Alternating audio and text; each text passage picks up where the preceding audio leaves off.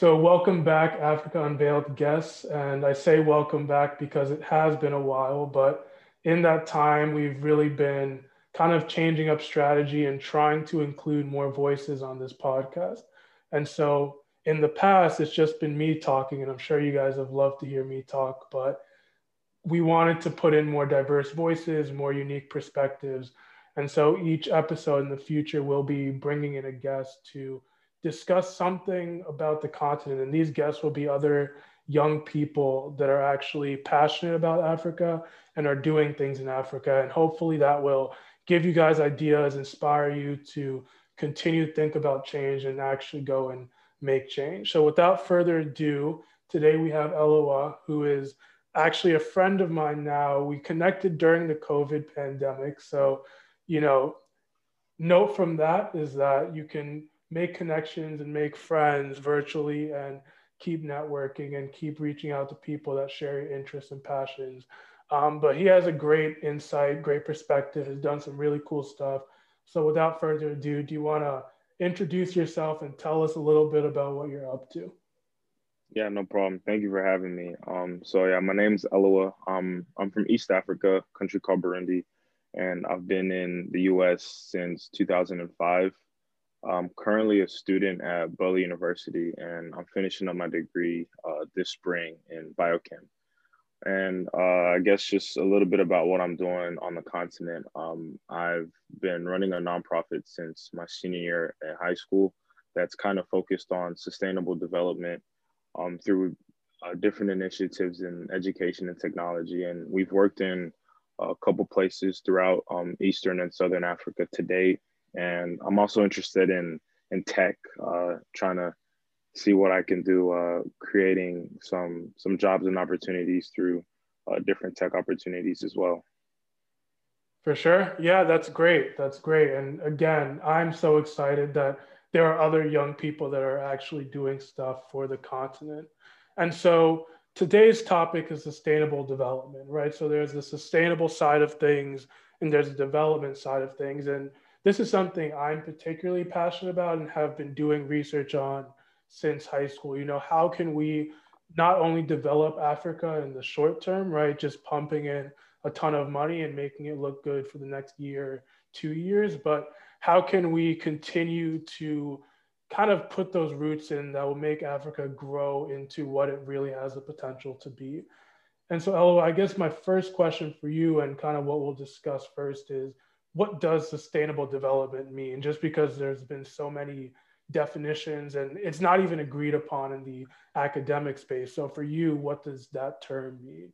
Yeah, for sure. And um, I think all of this stemmed from, um, I guess, like just a whole culmination of spending time on the continent and then coming stateside.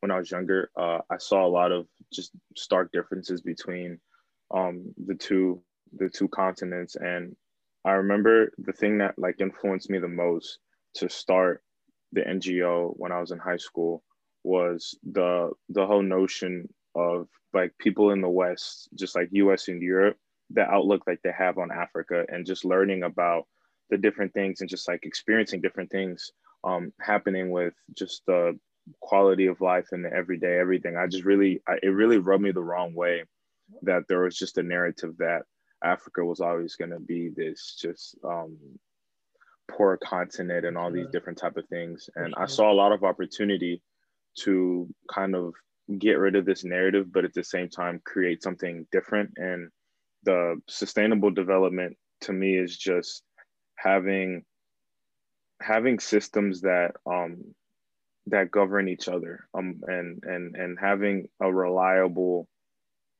a reliable just um, ecosystem. I should, I, I, that's that's probably the best word to to describe it. And it looked for me personally, it looked to having good education and good health. Yeah, that's great. And I think one thing that really resonated with me on what you just said was having systems, right? Systems allow you to have a repeated cycle of progress and development. Whereas, yeah, these like developmental projects are often good, and some of them end up not being as good for the long term, even though it looks good in the short term. But actually having systems where these things can be relied upon for years to come to actually deliver progress to the continent. And so, one thing about these systems is there has to be a sustainable mindset to sustaining these systems, right? The same politicians won't be in power forever. The same business leaders won't be in power forever. The same people in healthcare won't be in power forever. And so we also have to be instilling that sustainable development mindset in every generation. So when it's their turn, they'll have that focus in mind.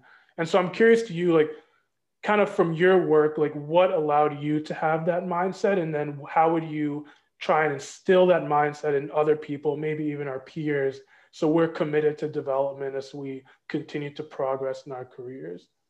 Yeah, for sure. And um, I think for me, it all just started with the change when I was younger. So whenever we, um, I, I was born in Lusaka, in, in, in the, the capital city of Zambia. And growing up there, going to primary school and different things, you would like see the UNICEFs and the UNs coming in and um, doing work in particular. But I I would see kind of there was just a, a reliability on said products to come in and provide, and there wasn't really much of um, cause behind it. Because similar to how you just said, like it's good to like come in and like help people, but whenever um, I don't know if you've read a book called Dead Aid. I have not. No. Um, it's by a Zambian professor, and she pretty much put all of that that in in in in um in in a in a pretty like blanket statement of just how the rely the the reliability on the aid doesn't create the sustainability and like okay. how their countries are going into cycles of just ba- basically receiving the aid not putting ter- not putting down systems and then having to go back and get more aid and it's just like the constant um, cycle of that and that's what i was just so dumbfounded or i was just obsessed with just creating something that didn't need uh, a constant just uh, repetitiveness from just asking asking for money from from um, western powers and just creating creating an, a sustainable environment. And the biggest thing that i believe in is the education and and healthcare aspect of it is I feel like if a society or a community has strong schools and strong healthcare systems, everything else outside of that will pretty much take care of itself because there's no point in having a big time company with a really, really uh, rich CEO if he can't even go get uh, malaria treatment yeah. in his own yeah. country. You yeah. get what I'm saying? So those are like the two basic building blocks of just having something that is sustainable and having something that that grows. And I've tried my hardest to work in those two spaces and just have some early um, impact on on changing the tide and, and creating things that that will will improve those numbers. For sure, I think you made a lot of great points there, and you know I'm still kind of caught up on this idea of aid before we go into your specific experiences, but you know on the one end there's this tension where giving money is a good thing, right? You know, people who have more resources giving money to the lesser fortunate.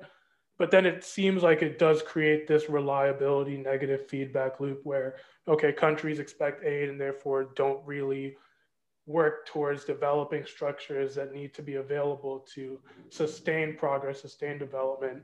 So I guess like what is the mechanism to make this aid actually helpful in the long term? right? Like, is it give less money? Is it make more stringent policies on how the money is used when you give the money? Like, what is the mechanism, in your opinion, that would actually make that aid yeah. progress for these countries?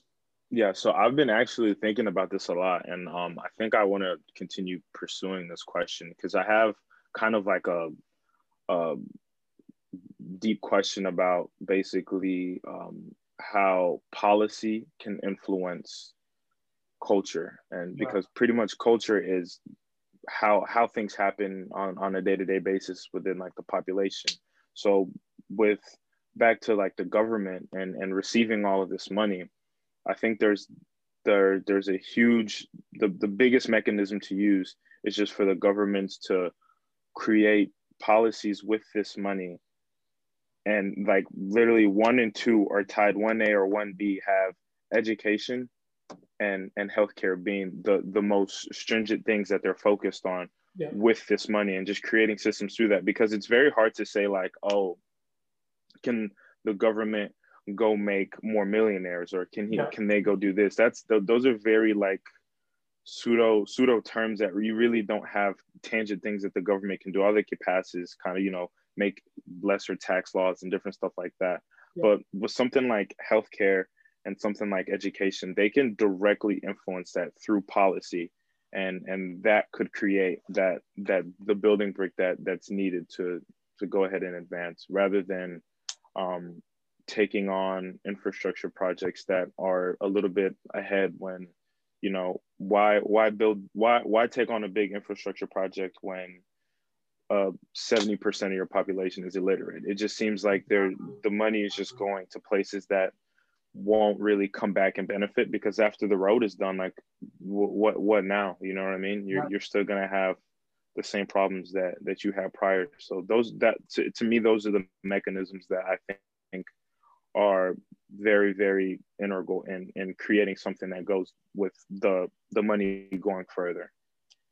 Yeah i think that's a great answer. It's just like yes the aid comes in but really having a clear sense of what are the policy priorities what has to come first then second then third to really kind of build in a sustainable way and so on those policy priorities and kind of going to your expertise and your experiences you know, with sustainable development, there are many verticals to that. There's the poverty side.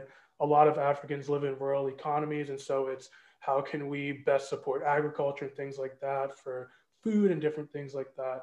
But, you know, your thing is really the health side of things. So, one, I want to just better understand what are the very key critical problems in healthcare in Africa, and then what should be those policy priorities that when aid comes in, aid is allocated to those priorities to best tackle those problems. Yeah. So, um, pretty and and the thing with healthcare, I it's very, it's a very complex problem. Totally. That doesn't have just a one singular answer, but I think the biggest problem now that is facing um, a lot of uh, the population in sub-Saharan African countries is just access and the quality of care provided. Um, I know there's a lot of countries that have private hospitals, but even the private hospitals in certain countries don't have adequate systems and machines to to treat their population. So it's, there's just this there's just this big gap between the the access and the quality of care that you receive. And that's that's the biggest problem because um with the whole health with the whole healthcare and education those two terms are kind of synonymous. Yeah. You know you'll never find a population with good education that has bad healthcare and vice versa. So um policy wise to influence this i think that there's multiple ways to approach it um there's a big big space for social entrepreneurs to hit this space Mm-hmm. And um, currently, I know for a fact in Nigeria, there's um, two two companies that I, I, I, really am a big fan of, and one of them is um, We Are 54gene, and they're basically um, sequencing the human genome of Africans to create better precision medicine. Mm-hmm. And then Helium Health is another one that uh, they're digitizing medical health records. So if you go to a hospital or a clinic in Abuja and you see a specialist, but you go back home to Lagos and you go to a hospital within their system, all of your documents and everything that you could do is pulled up. And that's something that's like huge that um, makes makes things makes the health makes healthcare just much more um, efficient and it just improves the quality of it. And it's little simple things like that. And I think governments can help pass laws to influence such social entrepreneurs to have a space to create such systems yep. on top of having government funded hospitals that are equipped to the level of the best hospital in um, a different country. So if you have a population that necessarily can't afford healthcare, you still have uh, a mechanism in place for those, those people to get care. And then obviously um, your more wealthier elite people can go to these private hospitals with different um, systems set up there. Yeah, that's super interesting. And kind of taking a more granular look at, you know, the whole healthcare system and kind of thinking about a lot of the stories my parents have told me about doctors not being serious and not knowing what they're doing. You know, what does that not knowing what they're doing look like? Like, is that a gap in education? Is it just exactly? So, like, what education needs to be provided? Like, what's the yeah there? Yeah, and that's and that's the second part to it too. Is um, you know, you could have you could build like the systems and you could get a big hospital, get all the fancy MRI machines, but if there's no no one that has the knowledge of how to take on such things, you're gonna run into the same problem. So the other side of the coin there is creating um, medical colleges, medical universities up to the level of um, global standards. And Partners in Health uh, is is a, a, a, NGO that was founded uh, way back in the 90s, but basically they they they just go build medical systems in in developing um, regions. And I remember after the earthquake happened in Haiti, um, it would they said that there was more people that not having the lack of not having a level one trauma center yeah. that killed more people than the actual earthquake did yeah. and um, this organization partners of health they went in and um, they they i think last year or 20, 2019 or, or um, 2018 they got a fully um, accredited global global um, globally accredited level one trauma center wow. and a teaching hospital as well at that and they graduated their first class of residents, their first class of attendings, and then they have a medical school where they teach the teach the new doctors coming in, and it's all to the same standards and, and care that you get here at the best of the best in the U.S. Yeah. And that I think I think that that and it, it they, they showed that it's possible. I think the earthquake happened in 2010. Yeah. So um here here we are uh 10 10 so uh, 10 some odd years later and and they were able to achieve such a thing. So it is possible and and there have been places where it's been done but it's more so on to who's going to take the initiative and who's going to who's going to be be serious about doing it because um, i think all the problems that we face in terms of healthcare are, are, are all achievable. It doesn't mean it'll be perfect but um, it, it could definitely lead to a more perfect system for sure. And yeah, I just want to repeat the fact that taking initiative is so important just because we all can sit here and talk about these problems, but if nobody takes initiatives, they'll remain problems, and all we'll be doing is just talking. Um, and I guess my last question for you, and this is a hardball question, so be prepared, but okay. There is a supply and a demand side to healthcare, and particularly in a lot of African countries, there is this huge religious aspect to it.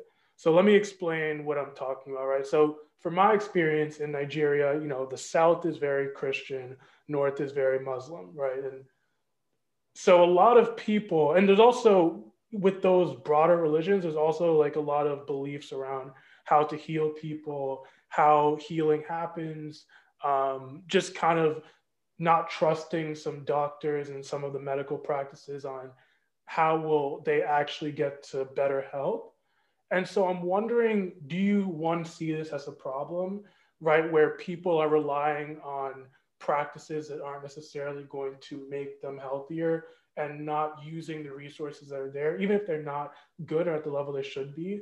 Um, do you think there's a problem with like the demand for actual healthcare as opposed to solutions brought on by like cultural religious solutions um, is a problem and is there even a solution to that? Yeah and that's yeah then that's that's a very good question because there is a huge um not it's not a disconnect but there's just another there's just another layer to it uh with like a lot of african countries and um i know like we we were all raised like with uh, natural remedies before the medicine. Everyone, like you know, you you get sick, go get some ginger tea first, and then let's see how you're doing. And uh, and that's definitely something that I think anyone who approaches this problem is just gonna have to understand, and um and you have to respect the culture totally. because you can't come in and you can't come in and just have this complex or like oh like I'm just here to change everything. This is how we're gonna do it. It's like that's a very colonial approach to, totally. to, to solving the issue, and that's not that. I don't think that that um that that is even applicable to Africans because you're, you're just gonna get booted. But um, I think that you you have to you have to respect you have to respect the culture and understand that it is different, and whatever whatever space you can you can exist in with respecting people and just having it almost as like this is an option yeah that's the best thing to do because for uh, for a lot of Africans, we're, we're, we're, we're like, we have to see it like proof of concept totally, type of totally, people. Totally. So if you just, if you, if, you know, if, if something is, is just created and, you know, oh, my neighbor went to this, this clinic yesterday and he, he got treated well and they treated him well. And, you know, it wasn't any crazy uh, experience that word of mouth will transfer mouth, and all of all of the stigmatism all or the stigmas um, associating with it kind of get um, rooted in a sense but you just have to go in and, and do the work. You can't and you just have to respect you just have to respect that because that is something that um, if approached in in a manner of like hey that's wrong or you try to challenge someone's god or someone's belief like you're you're, you're toast it's, you're, you're going nowhere. you're going nowhere. yeah yeah i think that's such a powerful point. Like just go in and deliver a quality service and the word of mouth will happen and when people are sick they will go to they will come. They will come. And that's that's the biggest thing. And that's the thing with healthcare that um is is more unique than any other type of like business is mm-hmm. that you know i i i you pretty much have like one option really it's yeah, it's yeah. and it, it, it's very clear you know it's not like you know do I want to go to do I want to go to ShopRite today or do I want to go to the local yeah. market? It's not one of those things where you're you know you're trying to kind of decide there. It's like I have a broken bone. There's a there's a place that they could look at it down down down the road. What what am I gonna do? You know, it's so it's it's not a you you never you, you don't you don't really have to force anybody's hand or do a big marketing campaign to convince people. Yeah um, I think you just have to have a good product, deliver quality service, and the rest the rest is going to handle itself. That's powerful. I like that. I like that. And and so that was all great. And to kind of close this out, how can we go in and do the work? Right? You've done some of that work already, and you're continuing to do that work. So how for our peers is the best way to find a problem strategize on that problem and go execute from your experience and your readings and your thinking? Yeah.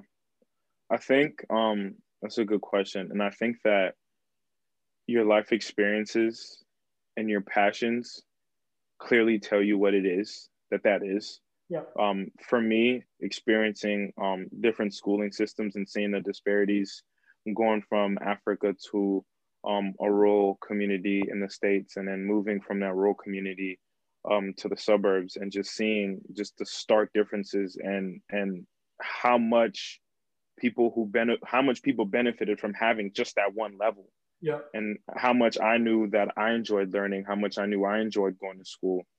Um it was very it was very like a big no-brainer for me to just uh, apply that and see where i could fit in back home and i think for anyone um, who's thinking about you know i want to do a project back home or i want to um, maybe start something that can can be of impact is you just have to do it. You know you can't you there's there's there's so many opportunities to go um, help people or to go have um, deliver something that's of value to to build to build your country build your continent. Yeah. and um, whatever the idea is you just have to you just have to make sure that it's something you're passionate about because it's not easy.